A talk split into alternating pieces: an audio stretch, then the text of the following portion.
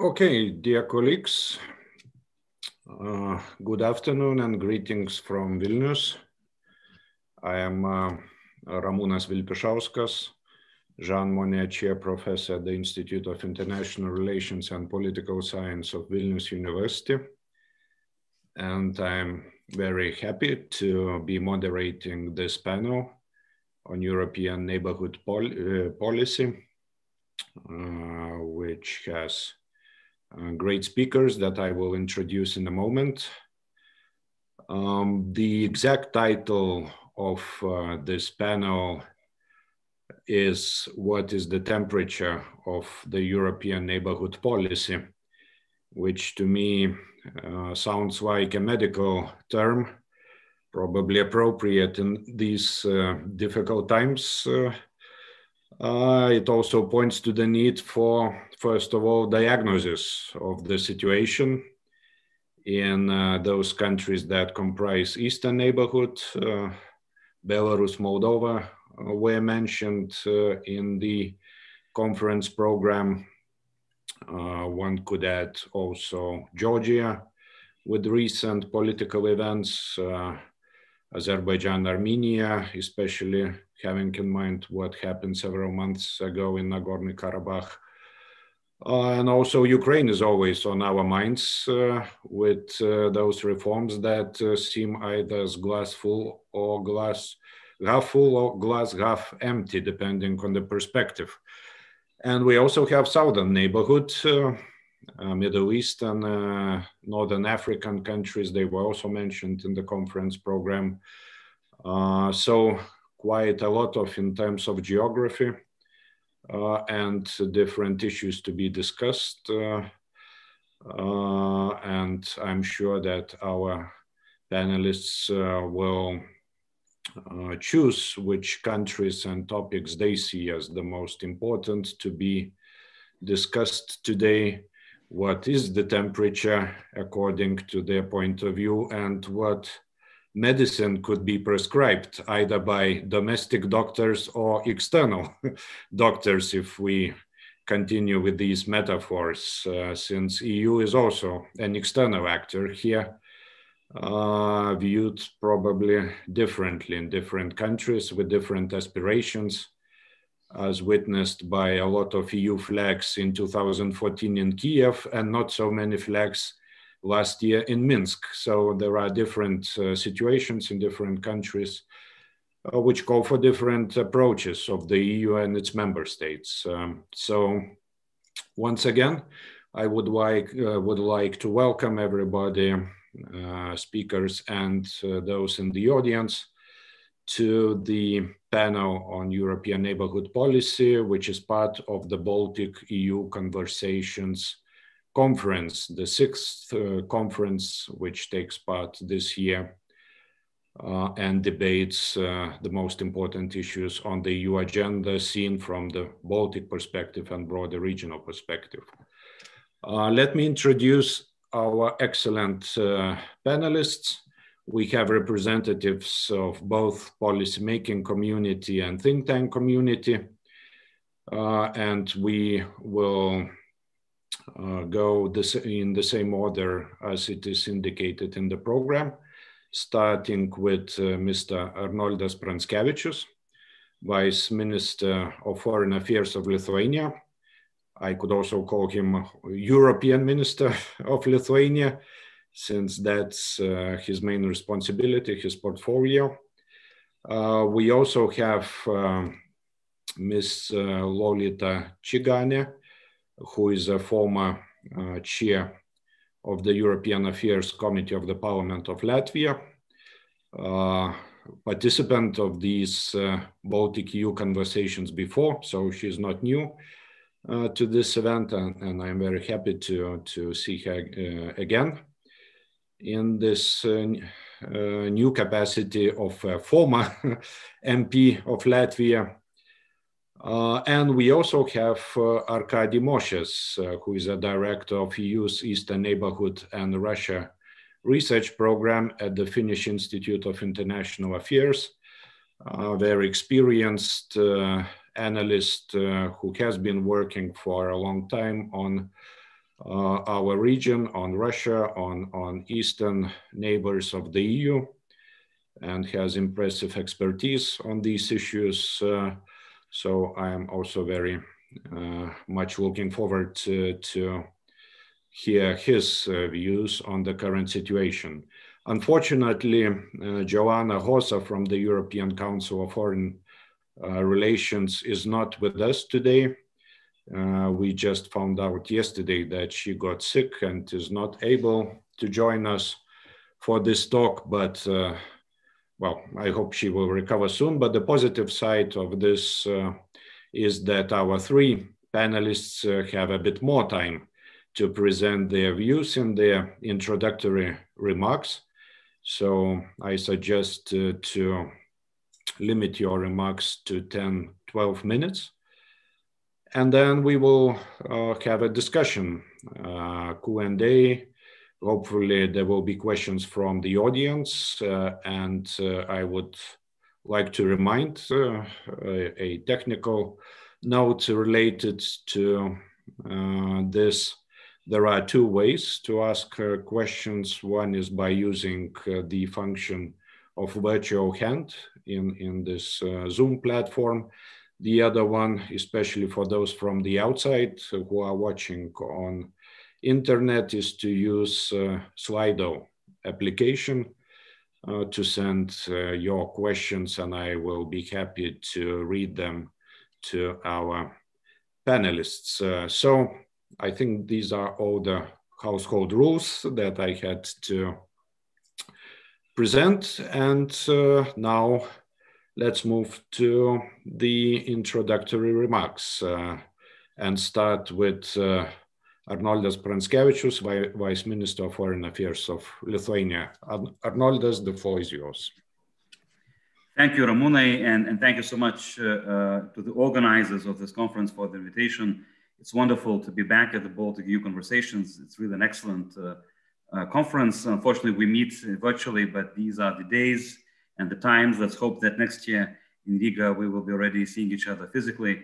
And indeed, uh, you know, the topic of our panel discussion uh, would perhaps attract the attention of skeptics saying, well, this is really not the time, right, to talk about the neighborhood when uh, the European Union, Europe at large is facing so many problems from fighting COVID-19 to the vaccination strategy to, of course, uh, you know, recovery uh, strategy and, and, and recovery fund uh, to, you know, managing the global affairs, uh, starting uh, with engagement uh, with the new Joe Biden administration across the Atlantic to, of course, um, you know, dealing with China, to containing Russia and whatnot.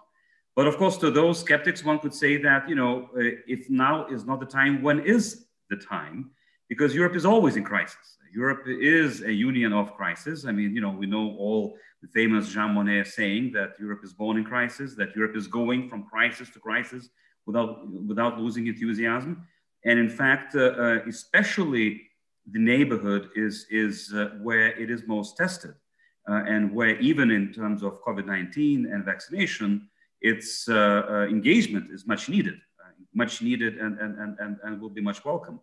So in, in this period, I think we should also remind ourselves of the very purpose of European neighborhood policy. And remember the good old Javier Solana and his advisor, Robert Cooper, and the origins of this policy, which were in many ways uh, uh, based on the internal uh, self-interest of Europe and very much not only economic, but also security you, you might remember this, this, this famous saying that in order not to import instability from both South and East, we should, as European Union, uh, try to export stability, peace, uh, and uh, predictability to our immediate neighborhood.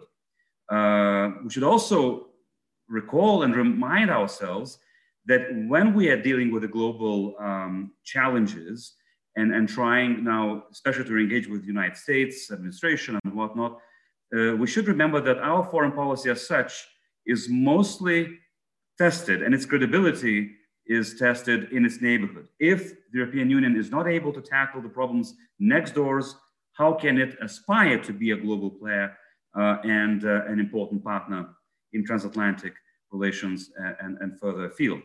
Uh, so in this context, uh, in answering your question, what is the temperature um, in the, the neighborhood policy? I will concentrate on Eastern Partnership, naturally, because for Lithuania, that's a very important uh, uh, policy where Lithuania is acting very actively and, and is one of the most enthusiastic members uh, of this um, policy.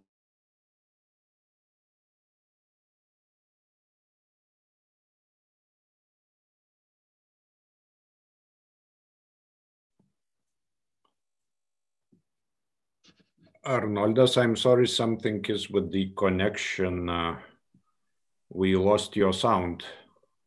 Can you hear me now? Yes, yes. Okay, sorry about that. Mm -hmm. So uh, if you look at the temperature in the region itself, it's quite high and hot.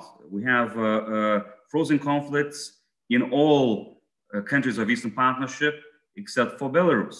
And even in Belarus, we're, we're heading to perhaps a perpetual crisis, you know, uh, more than now uh, seven months after the beginning of the protests, uh, after the rigged elections of Alexander Lukashenko. So we have issues and crises of different extent in all uh, Eastern Partnership countries. We have Russia as a player um, behind most of those conflicts, most of those crises, and most of those uh, flare-ups. You've mentioned the, uh, the recent uh, war in over Nagorno-Karabakh. You mentioned the recent political tensions in Georgia and in Armenia. Uh, we are all aware of uh, still a very much uh, difficult path towards reform and transformation in Ukraine and in Moldova, especially where the situation remains very fragile. Uh, so, you know, uh, the stakes couldn't be higher, the temperature couldn't be higher, whilst in EU itself, you know, uh, the temperature over the Eastern Partnership is very cold. we have freezing temperatures, um, especially if you go further uh, west from um, Vilnius, Riga, Warsaw, and other capitals, the level of disinterest and uh, the level of fatigue over Eastern Partnership is becoming alarming. Um, and uh, it is becoming very difficult to infuse the member states uh, to be more engaged and more interesting, interested in the region um, and uh, to be more politically active. And here I think, you know, um, the, the purpose of those who believe in Eastern Partnership should be to try to reverse this type of uh, discussion. We should really try to, to fight this defeatism, pessimism, and uh, negativity towards, uh, towards this policy.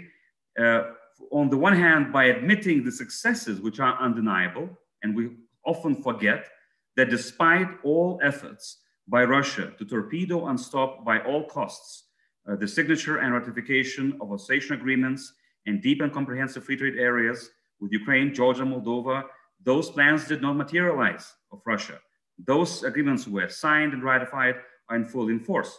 With all three countries, we have visa-free regimes, which uh, have been uh, an incredibly important concrete deliverable symbolically as well to the citizens of those countries, a huge victory and success uh, for the nations uh, of uh, Ukraine, Georgia, Moldova we've managed to become more flexible in our policy by signing the, the uh, comprehensive and enhanced partnership agreement with Armenia, which uh, just entered into force um, a couple of weeks ago uh, and, uh, and uh, is an example of, uh, of a stronger relationship with the country, which at the same time is in the Eurasian Union and in the customs union with Russia.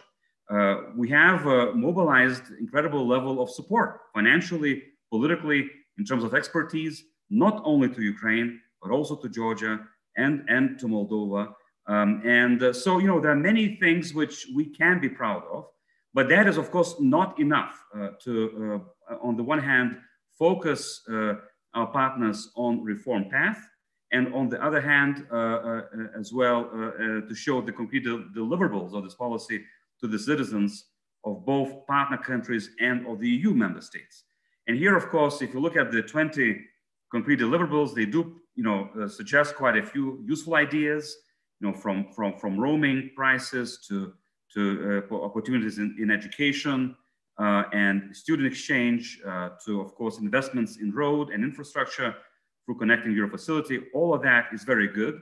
Lithuania wouldn't be Lithuania if it wouldn't wish to go a bit further and being even more ambitious. You know, we would like to see even stronger uh, and more ambitious proposal to our Eastern partners on the table. And that could be For instance, access to single market, uh, especially as we, as we approach uh, the Eastern Partnership Summit later this year, where we would like to have some concrete and tangible deliverables. This could be a long-term goal um, uh, in order to really uh, focus the minds uh, of our partners uh, on the reforms that they need to do at home. Um, a bit in the line of Romano Prodi's famous approach of everything but institutions, right? Really to to offer as many possibilities in EU single market as possible, given that conditions are met, without, of course, uh, joining uh, um, uh, uh the, the, institutions, as this is not yet uh, uh, the, the debate on the table. Um, and as we approach the summit, we should also perhaps look at the very useful study which was just commissioned by the Center for European Policy Studies Michael Emerson, which tried to compare the reform pro, uh, progress in Western Balkan countries and in Eastern partners.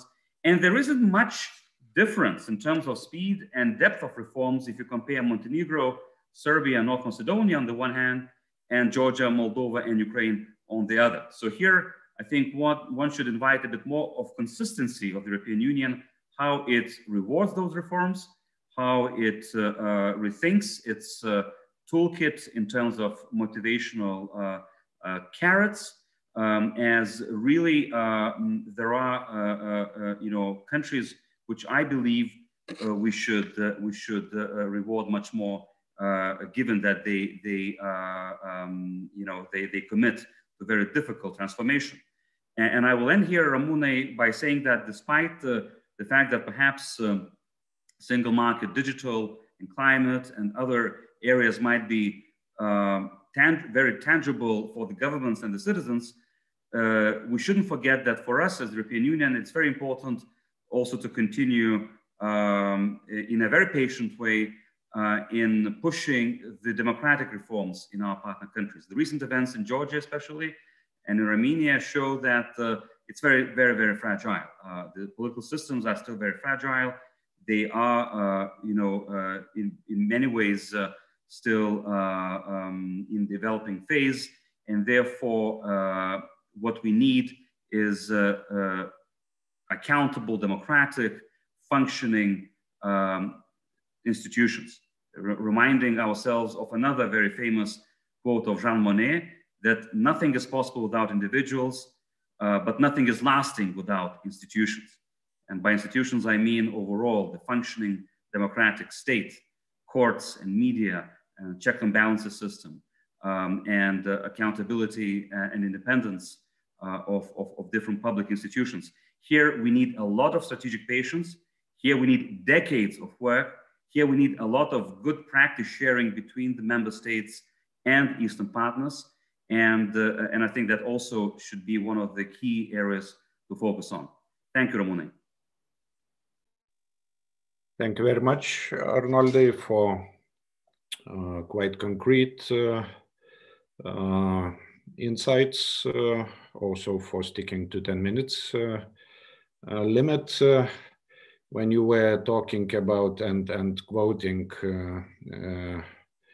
about institutions and, and people, I also remembered a quote attributed to one of uh, British prime ministers that uh, refers to events events, my dear boy events, I think that was the exact uh, phrase, uh, which somehow I tend to remember when I think about what happened uh, in Minsk uh, last summer and in some other places. Uh, uh, and thanks for reminding us of the idea for single market access this is not a new idea. It has been proposed for quite a long time. Again, the main question is probably how to implement it, uh, how to forge uh, consensus inside the EU about giving uh, single market access to those Eastern Partnership countries that advance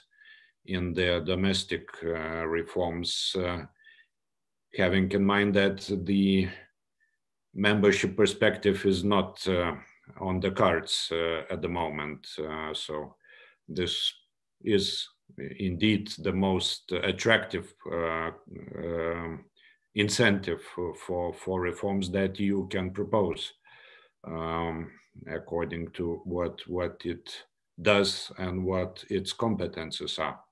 So I am sure we will return to those uh, thoughts uh, in our Q&A session. And now let me uh, give the floor, virtual floor to Lolita Čigane, who has experience as a chair of European Affairs Committee in the Parliament of Latvia, dealing quite a lot with European neighborhood issues. So Lolita, the floor is yours.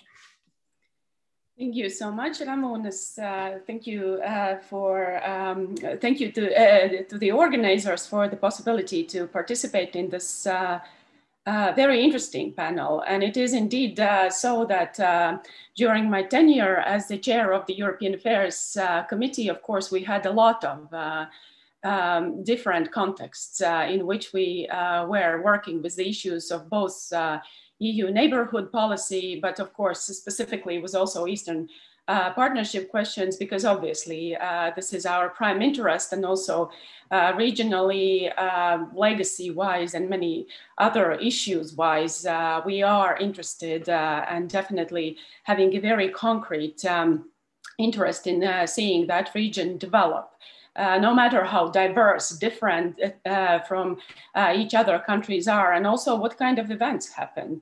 And these events are indeed surprising. So I think it's a very important point that you made about uh, the, the, the importance of events. And this is actually where I would like to uh, start my analysis. And probably since I'm not an, uh, an official, I'm an international consultant and observer of things, also working in Eastern Partnership countries. I would like to say that actually, um, departing from uh, the thought uh, that Arnoldas mentioned, uh, that uh, in terms of the attitude towards Eastern Partnership, uh, the temperatures in the European Union are freezing, are very cold. I would like to argue that they've always been like that, more or less. And uh, when it hasn't been quite quite like that, it has usually been uh, influenced by the events in terms of media cycles. Uh, when the Euro Maidan happened, of course, uh, all of a sudden European politicians were more than happy to uh, wear Ukrainian uh, national flag colors. Uh, when Belarus events happened, we all of a sudden noticed what's going on there. But in general, the general coldness is something that is uh, probably, I wouldn't say that dominating uh, the Eastern Partnership policy, but is definitely a strong leitmotif of uh, how this policy has developed. And uh, while I was a member of Latvian parliament, it was very beautifully and in a kind of heartbroken uh, uh, way captured by a member of parliament from Moldova. And he basically said, we offered the European Union our, our love, and the European Union started, uh, started examining our heart rate. So this is the approach, uh, how the EU is perceived by Eastern Partnership countries. And this is generally the approach that is being applied by the EU, uh, by the essence of this whole policy of Eastern Partnership, but also by the essence of how the EU thinks about its global role. And uh, in, in, general, if we are looking at uh, neighborhood policy and Eastern Partnership, what we are seeing and uh, have always seen there is that EU is prepared to sometimes reluctantly reciprocate if there is a strong interest and ambition and a wish of the respective part partner to integrate. So the EU wouldn't be a very active or proactive um, uh, builder of potential alliances unless the partner is unwilling.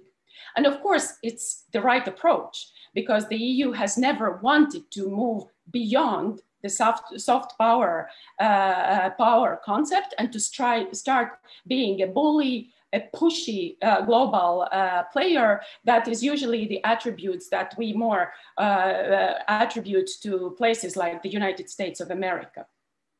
So in general, the partner has to really prove that they are totally in love with the EU. And then the EU says, okay, we'll start examining your heart rate. And this has always been the approach. And uh, uh, so it's, uh, it's quite surprising that some people get puzzled that there is not this uh, passionate reciprocal love. Because in general, what the EU does, it goes very technocratic. It's not political or geostrategical uh, in terms of how it views its uh, uh, um, neighborhood policy and specifically Eastern Partnership. It's very technocratic. And of course, what happens in such cases, the problem is that basically what the EU has done, and I've noticed it both in um, its policy towards the candidate countries in West Balkans, but also Eastern Partnership countries, that in that respect, it basically accepts the facade democracies. As long as the engagement is there and all the right things are said, uh, the further technocratic process is moving on. And how we've seen, uh, um, uh, uh, uh, uh we already mentioned this concept of permanent crisis. And we have seen that basically what permits the EU to roll through these crises constantly is internal technocratic process. There is an internal technocratic, technocratic process of permanent integration. So basically the same wheel of permanent integration or permanent uh, work and harmonization is also set in action when it comes to Eastern Partnership countries, when it comes to association agreements. And this basically keeps the wheel rolling. And it's very good that it keeps the wheel rolling because we have some progress. And I think that Arnoldas actually pointed that out very appropriately. There is no way that we can say that the Eastern Partnership uh, policy is a failure. It's not. There is a concrete progress that has been achieved through this technocratic wheel rolling.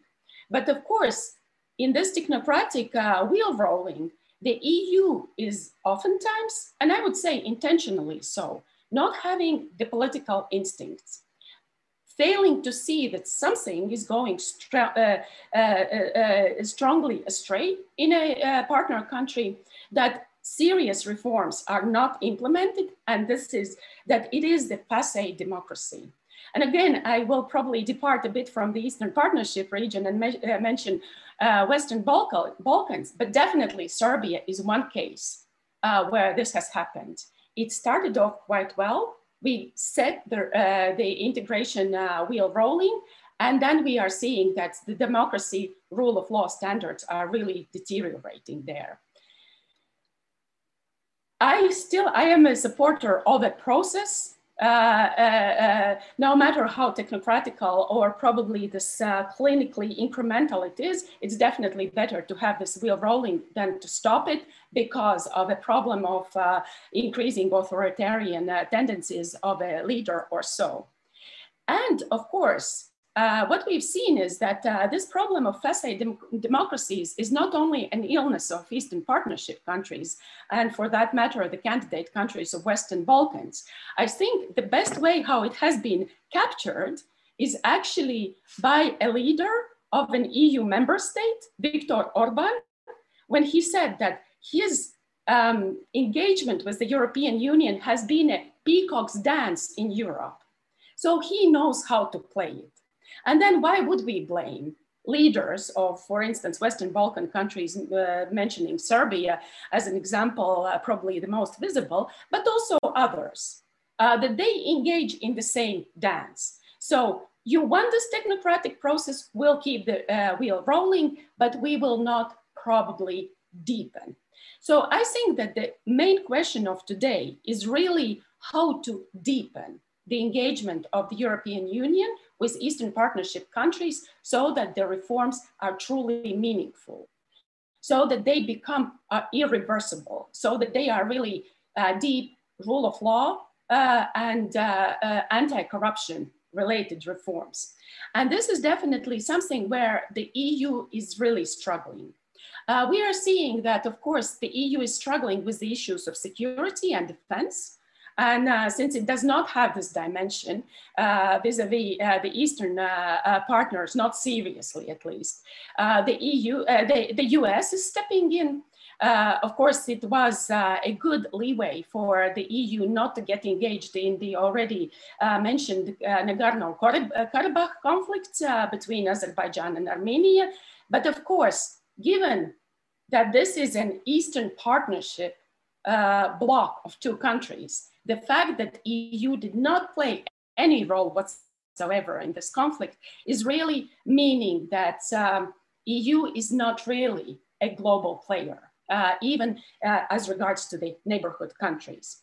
So basically, uh, what I think is really the biggest challenge for the Eastern Partnership and neighborhood policy is now how to move beyond this technocratic process.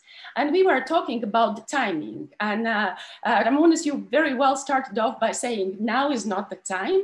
But I agree totally with you that it's actually the time to talk about this.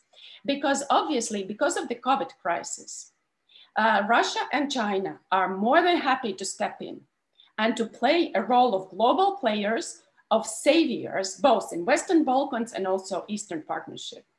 And my feeling is that now with changed uh, US, the dance with the US between the Eastern Partnership countries and, and, and the uh, United States of America presidential administration uh, has been reinvigorated.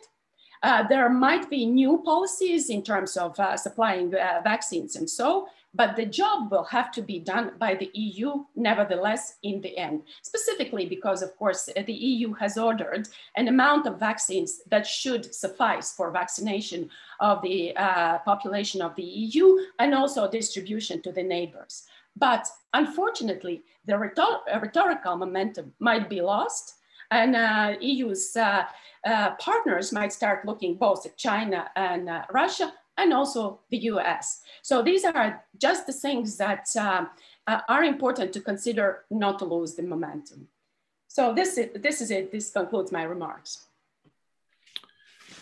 Thank you very much, Walter. Thank you for, for your insights, especially uh, the technocratic nature of the process, which uh, uh, I think is similar to what Arnoldas discussed when he mentioned 20 deliverables with concrete uh, results. That's probably the only way that uh, uh relations between the EU and its neighbors can progress uh, in, in this global geopolitical environment.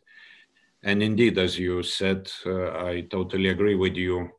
one, many people, not just one, could uh, probably wondered uh, last autumn when there was a heating up of the conflict between Armenia and Azerbaijan, where the geopolitical European Commission was, or where the EU in general was uh, at that time. Uh, fortunately, we see now some signs of EU uh, activity in the Tbilisi, at least uh, the president of the European Council uh, uh,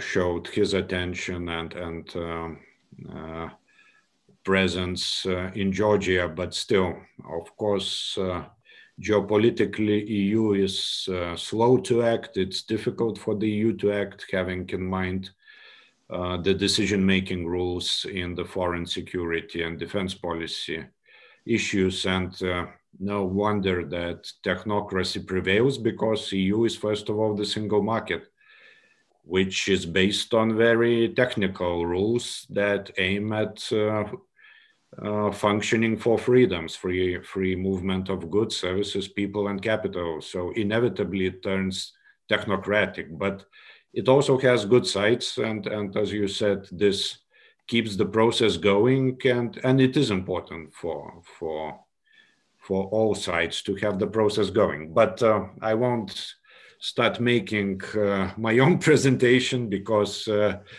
uh we have uh, Arkady, uh, I'm sure with many critical insights and in such a way we are moving slowly but fluently from official position to well, position of former official who is now able to have certain distance uh, between the object of discussion and herself, and now to to a think tanker who uh, usually has uh, uh, interesting, controversial ideas, and I'm sure I'm sure he he will this time as well. So. Arkady Moshes, uh, director of EU's Eastern Neighborhood and Russia Research Program at the Finnish Institute of International Affairs. Arkady, the floor is yours. Thank you very much, Ramūnas. And let me start by thanking the organizers for the opportunity to join this distinguished panel this afternoon. And yes, as you rightly guessed, uh, my presentation will be a lot less balanced, a lot less optimistic, and there will be it will be more, rather rather black than gray, let alone black than white. Uh, I don't know how to measure the temperature, but I know nevertheless that the patient is in a very bad condition at the moment. And it's then the condition is worsening. If we started the policy in the Eastern neighborhood or Eastern partnership more than a decade ago with an idea that the, this, this EU's Eastern neighborhood should over time become more secure, more prosperous, more transformed in accordance with the European norms, and more resembling an actual region. That if, if these were the premises of the policy, we will probably have to admit that we failed and we didn't go that far. I, I accept what was said about the successes. Uh, that's, that's right, they've been achieved. But I'm very much afraid that successes are more a feature of the past. And in future, more challenges uh, and stronger challenges will be waiting for us. Let me quickly go through the list of um, the features, the characteristic features of the neighborhood at the moment, which everybody knows, but still we need to see them in dynamics, whether we compare them with 2009, 2014, or pre-COVID epoch. Uh, I mean, there are lots of things that should make us to be more concerned than before. In terms of more or less secure neighborhood, we have a war in Ukraine. I've been arguing from day one in 2014 that this conflict would not be frozen, which unfortunately too many people in the EU wanted to achieve. They wanted to freeze the conflict as opposed to resolve it. So it's not frozen, it's not resolved. I don't know if I like the word simmering. As we speak, there is a new phase of escalation in Donbass if between July and December we had something which the Ukrainian leaders preferred to call ceasefire, it was not a ceasefire, but the intensity of the war was indeed less. Then in January, February, we definitely see an escalation. Dozens of Ukrainian soldiers die every month. This is anything but a frozen conflict, and we do not have any an, idea how to approach it because uh, the situation is what it is. So it's not secure. If we look at the case of Belarus, which I'll be, will, I'll be coming back and back during this presentation, we will have to admit that the level of repress, repression and repressiveness of the regime that we saw last year and are seeing now is simply unseen in this country. It might be compared with some other countries in the neighborhood, but probably not.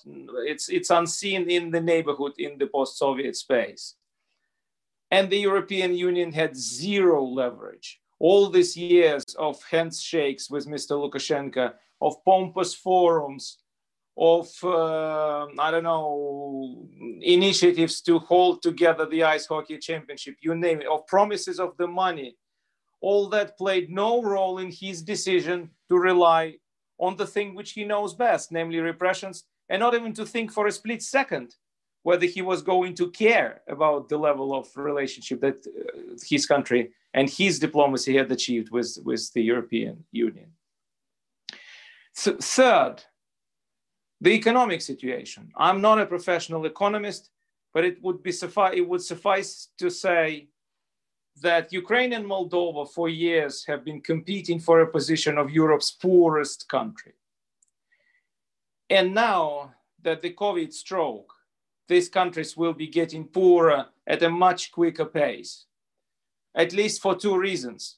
One reason is impossibility to receive remittances. Uh, dozens of billions of US dollars or euros were coming to this country from the guest workers, many of which had to leave the countries in which they used to work. This money is not coming. The macroeconomic situation is, is very challenging in all of these countries. Uh, they cannot borrow at will as the Europeans or the Americans because they cannot they cannot borrow that much in their national currency and they cannot borrow that much on international markets. And they cannot emit the money the way that we do through qualitative easing and other things. So we should pre- should prepare ourselves for that the economic gap between the european union and its eastern neighbors will grow considerably. Fourth uh, and that was already mentioned reforms and european norms the region is still the realm of corruption. Even the most advanced countries, in terms of their at least alleged Europeanization, are still terribly corrupt. Uh, other norms, the rule of law is coming very slowly, if coming at all.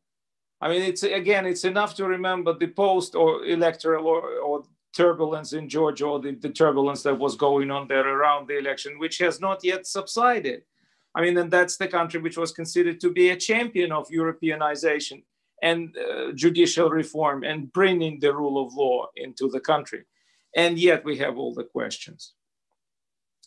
Fifth, uh, again, a, a, minor point, but a, a big thing. Uh, we are not getting a cohesive region, region. There's no cohesion. There are three countries that want uh, to have a relationship of integration with the West. There are two countries which are happy to have a relationship of integration with Russia, Armenia and Belarus. And there is Azerbaijan, which successfully playing a balancing act, but it doesn't, doesn't make the life of either Brussels or Moscow easier. But the intra-regional synergetic effect is not being achieved or advanced, even I would argue. And six, it's the future. And you've already mentioned this, Ramunas. I mean, there's no perspective of integration. And if you now think about the border, yes, it's COVID. You, it, it can be argued that this is not forever, but it's for a long time.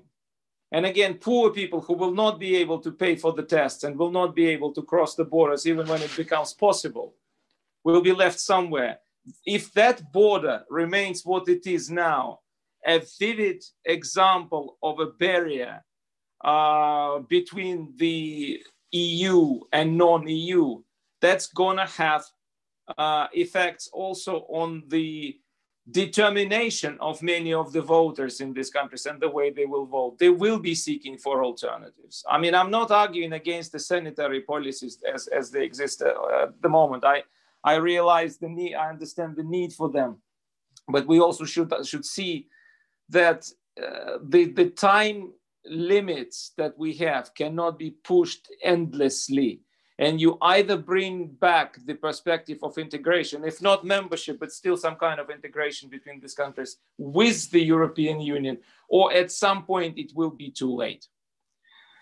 So, from my point of view, the situation is, of course, extremely challenging. I'm not going to blame the EU for all that it's not the EU fault by and large, but it's partly the EU fault. What I'm trying to say, though, is that unfortunately the European Union, some time ago, already well before COVID, admitted that it kind of was not going to reach the goals that it had set in front of itself in 2009 or around that, that period of time. It scaled down its regional, regional ambitions. Uh, it became too sensitive about the Russian policies. policies. It became too soft on conditionality.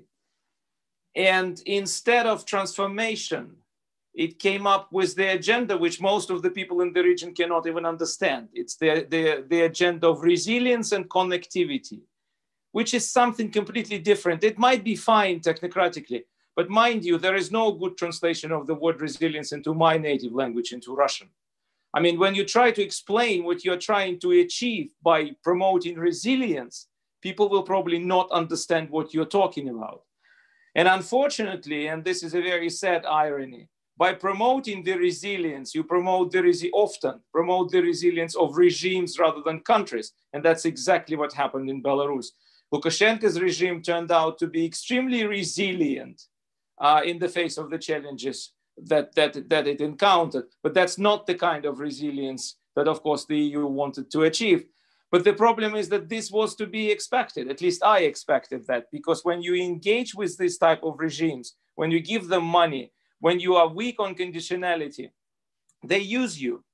They learn how to use you, how to win diplomatically, how to achieve their goals as opposed to yours. And again, it was ideologically wrong for the European Union to give up the transformative agenda it once had and replace it with the agenda of co-ownership or joint ownership of the project. Because sorry, if you have joint projects with the regime like the kind of Mr. Lukashenko he was building in Belarus, in the end you're exactly going to get what you what you've got, and this this only one possible outcome that comes from that. Uh, does that mean that Russia is is is is, is totally chocolate coated, isn't fully successful? Certainly not. And I agree with what was said that Russia has not achieved many of its goals either. But Russia achieved something which it considered very important. It achieved basically non opposed annexation of Crimea. Nobody's talking about that in any serious political terms anymore and hasn't been talking about that ever since. Nobody is talking about EU and NATO enlargement to include these countries, just as Russia wants, wants it to be. Russia has political will, and more often than not, Russia has the, the, initiative in its regional policies now, which was not always the case. Again, in 2013, it was the EU and the association agreement which challenged Russia. But since that time, having had its fingers burned, the European Union has never dared to have an ambitious agenda in the region. It was an agenda of conflict dodging.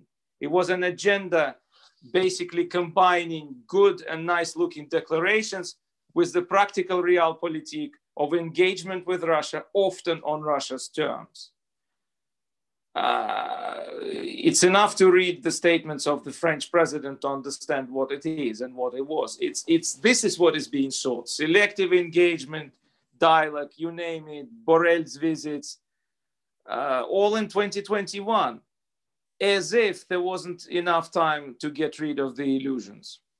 So I would say that if the EU wants uh, to intercept the initiative and to be more successful in the region than it has been so far, it would actually need to revise its, its agenda to make it much more ambitious and much more, unfortunately, ready to stand a geopolitical conflict with Russia. But this is what my recommendation would be. Well, of course, my uh, prediction is that this is not going to happen. We will continue having business as usual. And probably eight years from now, we'll have another 20th anniversary of the Eastern Partnership, which will be as pompous and frankly as meaningless as the one that we had two years ago. Thank you. Thank you very much, Arkady, for uh, sharp comments as usual. Uh, that should uh, bring in uh, more nuances to our discussion. Uh, thank you for mentioning uh, Belarus a number of times. Uh, I should take this opportunity also to to tell the audience uh, and our panelists that uh, just a couple of days ago there, there is there was a new study policy brief released by our Latvian colleagues, Latvian Institute of International Affairs, on Baltic and Nordic uh, responses to the last year's crisis in Belarus. I have to disclose I am one of the authors uh, who contributed a Lithuania chapter. And what this study, which includes only Baltic and Nordic countries, uh, uh which uh, have rather similar views on human rights, on rule of law, and so values, uh, what this study shows to me is that even among this group of countries, we saw very different uh, national responses to situation in Belarus. Uh, so if we talk about EU 27 member states, of course, uh, then situation gets even more complicated and we remember well uh, the uh, uh, this this stalemate in August September in the EU when the issue of sanctions towards officials in Belarus was not solved for some time due to one member state in in uh, EU South linking this issue with its own uh, with its own uh, foreign policy concerns, uh, uh, packaging it together as it is uh, quite usual in the EU. Which slowed down significantly EU's reaction to events in Minsk and to this unfortunately uh, very repressive reaction. Um, I just want to ask you, Arkady, what do you think about uh, what Arnoldas mentioned, uh, a proposal for single market access as an incentive uh, for Eastern Partnership uh, countries, uh, of course, provided that EU member states agree among themselves on, on steps uh, towards this. Um, what do you think? Uh, is this not only uh, feasible but attractive, or maybe it's even not feasible according to your analysis? Uh, first of all, I think it would be a good idea. If this proposal is is is done seriously if the countries in the region know that this is what the eu actually means and that if they do it mm, they'll get it so that it should not be the memora- the proposal of the kind of the one that ukraine and georgia received after the bucharest nato summit that one day you will be nato members when this one day comes nobody knows but of course feasibility is another story and attractiveness as of the moment is another story. I'd say that if this proposal was made five years ago, it would have had a much larger uh, lobbying power. Let me let me put it that way. Uh, now it would be much more dif- difficult to benefit from. I, I would still do it. I would still seriously consider and go forward with it. Of course, it won't.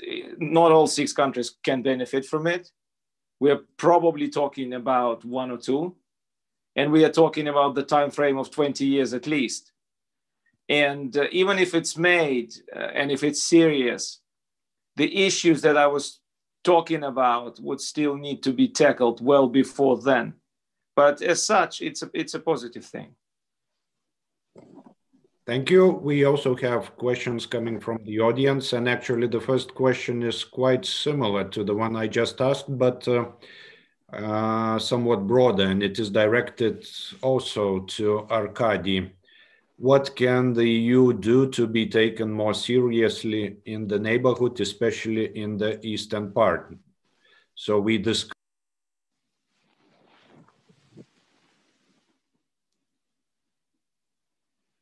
we sorry we discussed the prospect of the single market uh, but maybe you have some other uh, instruments in mind that you could use especially in those countries which do not seriously think about uh, being part of the single market of the eu or are not able to do that this is a difficult question because as i said a lot of time was lost I actually like the old mantras here more for more, less for less, uh, nothing for nothing. Do not be afraid that not all six countries will come to your next summit. If, if you have, don't, don't be afraid to spoil the relationship with some of them and with some leaders and with some regimes. Look for uh, success stories where you can find them uh, and so kind of uh, it's it's it's not that difficult from a technocratic approach but it just has to be much faster than than than what we had done do not engage with the regime which which do not behave the way you would want them to behave. Because then you you will have bad relations with the regimes but you have good relations with the people who oppose these regimes who in, again the belarusian case shows exactly that that by engaging with the regime of lukashenko uh, the eu lost the soft power it's once had in belarus. In 2010 as you mentioned there were eu eu flags on that on the square in 2020 there were no because the people who oppose Lukashenko are at the same time so much frustrated with the engagement between the EU and, and Lukashenko that they don't see the point and uh, have a different Russia policy. I mean, it will not be possible to avoid conflicts with Russia. It will not be possible. And uh, you need to be prepared that every once in a while you will be engaged not only into dialects and Nord Stream 2s, but into conflicts with Russia. Uh, if Russia itself will learn to treat you more seriously than it is doing now, if you're ready to speak in one voice and if necessary in a tough voice. But again, I mean, I can go on endlessly, but this is, as of the moment, wishful thinking. The reality is that EU is not speaking in one voice, uh, is not ready to go into geop- geopolitical clashes with Russia for, for different reasons is much more happy to do deals with Moscow as it was in Moldova two years ago. The deal, by the way, lasted six months, and the pro European government was out of power. And uh, this is this is what it is. We will we will soon know more. I mean, in ten days, EU will present us probably with new agreement on what its policy on Russia should be. Uh, but as for now, unfortunately, uh, I don't want to be to be to be flying in the skies. I, I'm, I'm, I'm, I have my both legs on the ground. And the reality is that this, whatever I say now doesn't matter. Thank you. The other question I think uh, goes to both Arnoldas and Lolita.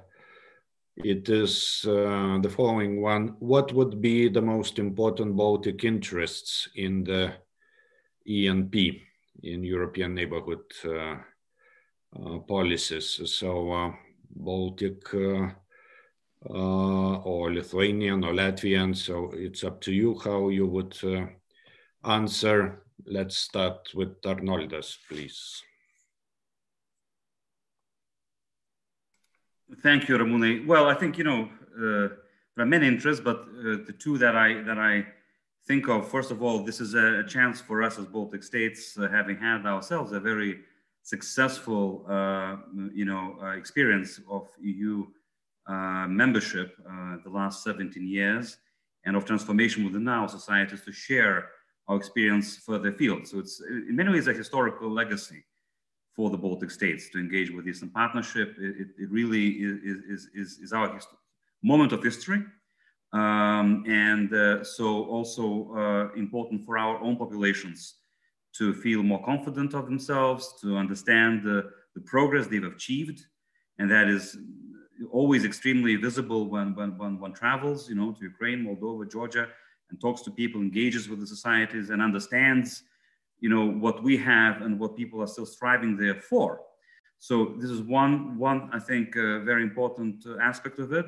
Another one, of course, it has always been and will be our interest to have a, a much more uh, um, you know, present uh, European Union in the region, a much more united European Union in the region, and, and much more engaged European Union in the, in the, region. We, we might always be bit more ambitious than uh, the reality will be, but this is our role as well, you know, in terms of uh, shaping uh, uh, policy within the EU. And it always works like this, you know, while, while listening to your just now discussion with Arkady, you know, one has to Remember that the European Union is not one member state, it's not one country, it's not a global policeman, it's neither a kindergarten uh, teacher, uh, you know, responsible for everything that uh, one or the other kid uh, does wrong.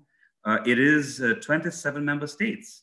And perhaps for those who believe in European Union or believe in the European idea, it would be, you know, a wish to see at some point EU foreign uh, policy as a collective of 27. But unfortunately, in terms of foreign policy, often we see EU foreign policy as an additional one to the 27 that already exist. Uh, and that is the biggest challenge. And it is a really big, big difference from internal EU decision making uh, in areas of uh, environment, transport, energy, uh, competition elsewhere, where we are perfectly united, perfectly effective, uh, sometimes technocratic, sometimes political, but we are a power.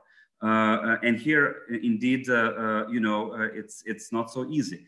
But let's not forget the EU's construction has been around only, you know, since the Rome Treaty. It's still extremely young project in the course of world's history. Thank you, Arnoldas, for your uh, always present optimism and enthusiasm. Uh, Lolita, what would be your answer uh, regarding Baltic or Latvian interests uh, in ENP?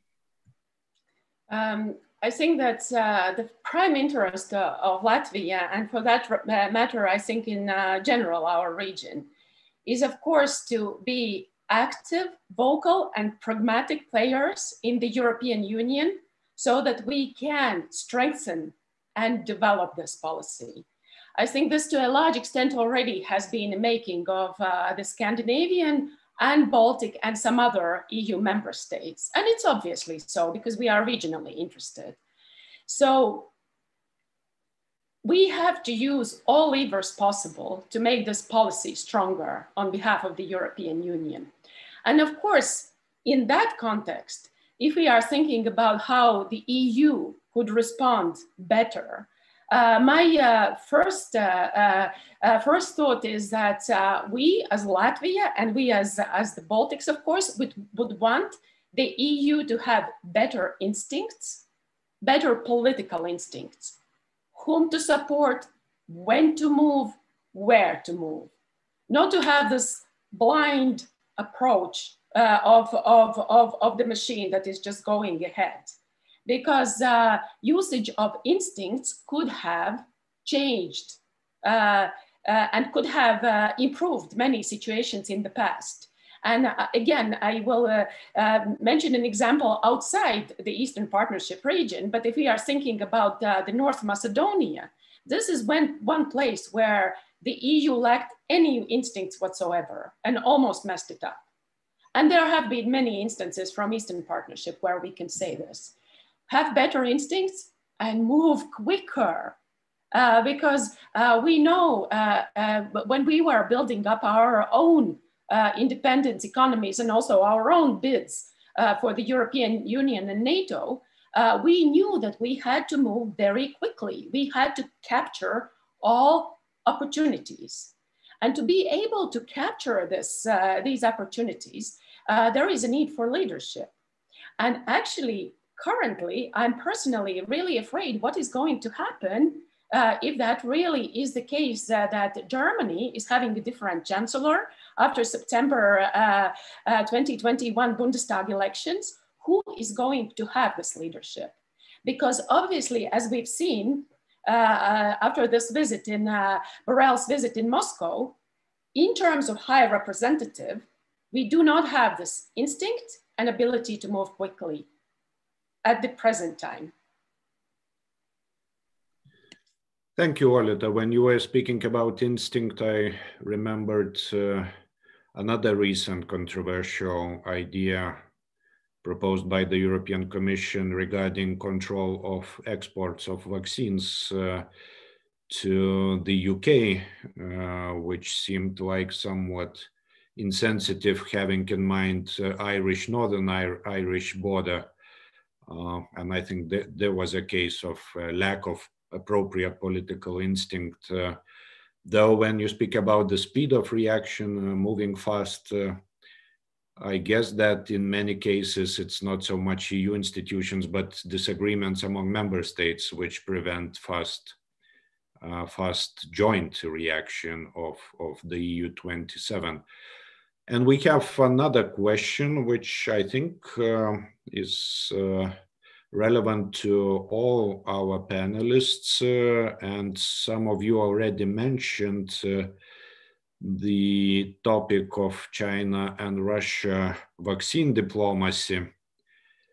the question is should Europe follow suit and would it help establish influence in the neighborhood? I assume uh, would pursuing similar vaccine diplomacy as Russia and China uh, are doing, uh, would it help to increase EU's influence in its neighborhood? Uh, I will now start in the reverse order. Arkady, what would your response be?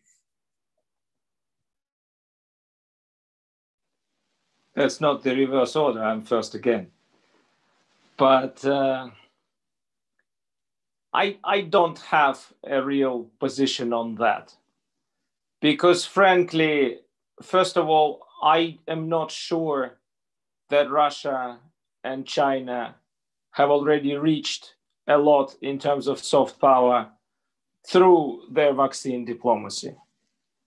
I mean, Ukraine doesn't take it, and that's where it matters most. Um, China and China, I mean, it has such a versatile policy of building up its economic and software leverage that one more component, adding it or taking it away, will not be critical for the continuing rise of China.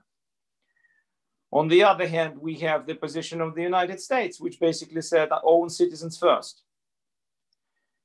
And frankly, uh, here you are on a very thin ice because facing the situation that the EU is facing, that its leverage, forget about Lukashenko, is not enough to be persuasive for its own pharmaceutical companies to make them deliver upon what they promised. When it's mid March and the countries that are leaders in terms of vaccinations are still below 10%, compare them with Britain, compare them with Israel. Uh, I am not sure that if uh, kind of you start if you start spreading significant amounts of vaccine outside of your borders before your citizens are vaccinated, that it will it will work for you politically. And if you start spreading small amounts of vaccine, it will it will still not be liked inside, but it will be probably ridiculed outside. So as I said, not a very strong position, but I have my doubts. I think there are other instruments through which you can achieve more.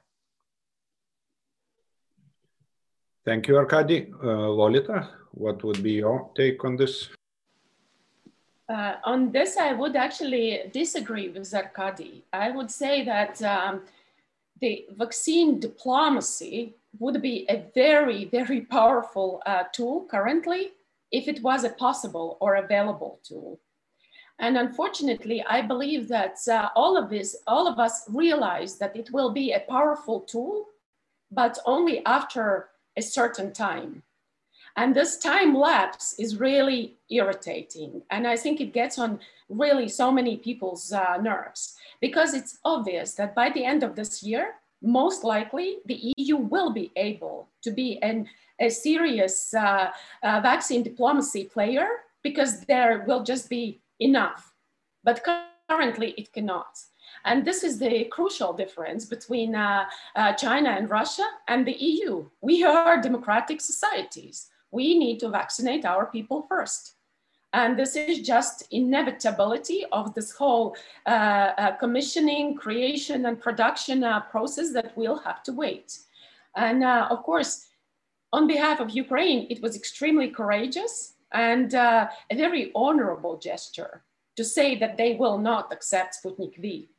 But obviously, in terms of where they are looking now, most likely they will be looking at the United States once they've done achieved uh, uh, sufficient levels of vaccination, most likely there is going to be a bilateral vaccine diplomacy from the US, at least the initial, and then the EU most likely will step in, probably supply even more, but who will care then? And this is the peril of the current situation. But I do believe that it's an extremely important tool. And uh, it's very good that at least there is this me mechanism of COVAX so there is at least some mechanism of sharing. Thank you. Arnoldi? Well, Lithuania was uh, the member state that initiated uh, this letter of 13 foreign ministers early on this year to the Commission, really arguing for creating this sharing mechanism of vaccines for Eastern partners and Southern partners as well for all of our neighbors. Uh, um, and, uh, you know, the commission has responded positively.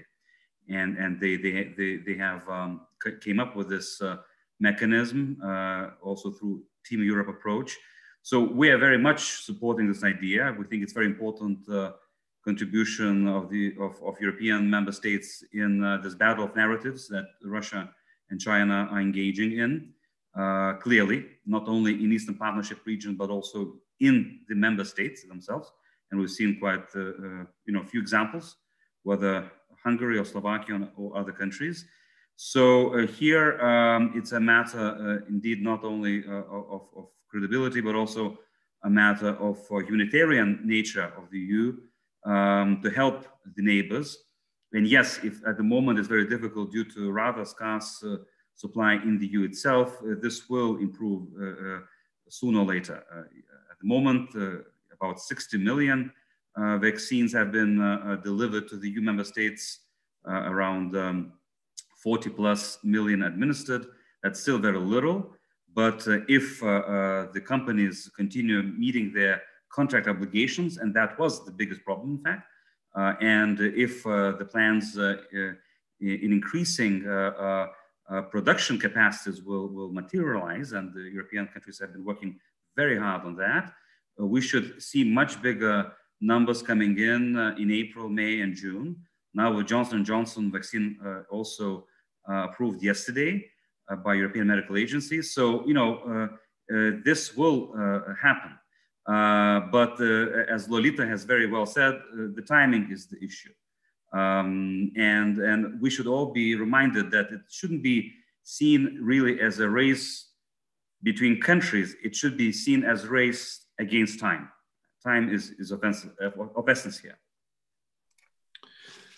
Thank you, Arnoldo. Indeed, I was waiting if someone is going to mention the initiatives uh, of, of Lithuania and other Baltic states to, to uh, provide assistance to Eastern partners in this area, uh, which uh, started uh, last spring, actually, before even vaccines were produced with, with various other efforts. But of course, as Lolita said, and I totally agree, in democratic societies, uh, policymakers also are expected to think, first of all, about their citizens. And I, I, watched how our Minister of Foreign Affairs, Gabrielius Landsbergis, was questioned in uh, Kiev and well, how he had to respond uh, that we are also now uh, uh, having too little to be able to supply our partners in the East uh, because we are vaccinating domestically and still have quite a lot to do. So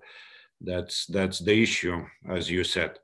Well, we only have two minutes left, uh, and uh, I would still like to give an opportunity for very short final comment to each of our panelists. Uh, so again, I will start with Arkady, very uh, short final remark when you think about the topic of our today's panel. What would be your key message? The situation is bad enough and we should understand the strength and the volume of the challenge uh, and get prepared for even tougher times. I share everything that was said about the importance of the technocratic approach. But saying that, I would also like to add that without political ownership of the, of the policy, the policy will not do. Thank you. Thanks a lot, uh, uh, Lolita. What would be your concluding thought? Um, I would say that um, uh, it, it, goes without saying that we are definitely much better off with having Eastern Partnership and neighborhood policy that, than not having one. and uh, uh, definitely the Baltic states and also the Scandinavian country, uh, countries where we can build alliances. And this uh, uh, letter of uh, 16 foreign ministers is a very good example. This is basically our mission. This is our predicament. We will have to continue talking about Eastern Partnership countries, talking, talking, talking, talking. We will have to continue talking about Belarus. We will have to continue supporting Belarus bilaterally and also at the EU level. It's just our predicament. And partly it is really, uh, I see it even as a mission, as a uh, paying back for what we have received in terms of our own economic and democratic consolidation from the EU accession process. So we can't be selfish about it. Uh, we can't just keep it for ourselves. We need to share. And this is, uh, this is what we'll have to continue doing. Thank you very much. And Arnoldai, the last word is yours. Thank you, Ramūnai. Well, I believe, you know, uh, whilst uh, pessimism and skepticism one can afford in academic uh, discussion, and in fact, it probably is very necessary even in an academic world, uh, one cannot afford it in policymaking and diplomacy. You know, you have to believe your idea and, and, and your, and your objective. So what I would like to wish the policymakers across Europe is not to lose that belief. This is not uh, the time to retreat from Eastern Partnership region, but actually to engage. Is not uh, the time to, uh, you know, to be fatigued, but rather to re-energize ourselves. Uh, it is also the time to really get armed with very, you know, long-term patience, of which we will be of need uh, and uh, also a very good time for the Baltic states not only to be a constant reminder, a constant teller of the inconvenient truth, but also perhaps a source of ideas that people lack. This is the time to bring a bit more substance to the policy as we approach uh, uh, the summit later this year. Thank you very much. Uh, with this, I would like to thank all three excellent uh, panelists again. Thank you very much. Uh, I enjoyed uh, our discussion and I hope audience did as well. I would like to thank the audience, those who listened and who, especially those who sent their questions. I would like to thank my colleagues at the Institute of International Relations and Political Science of Vilnius University who arranged the technical part of this panel. Uh, I should remind that the conference uh, uh, Baltic EU Conversations 2021 will continue and uh, please uh, uh, continue to follow the general uh, session that will resume soon. And uh, that concludes our panel. Once again, thank you all. Have a nice day and have a nice weekend. Bye.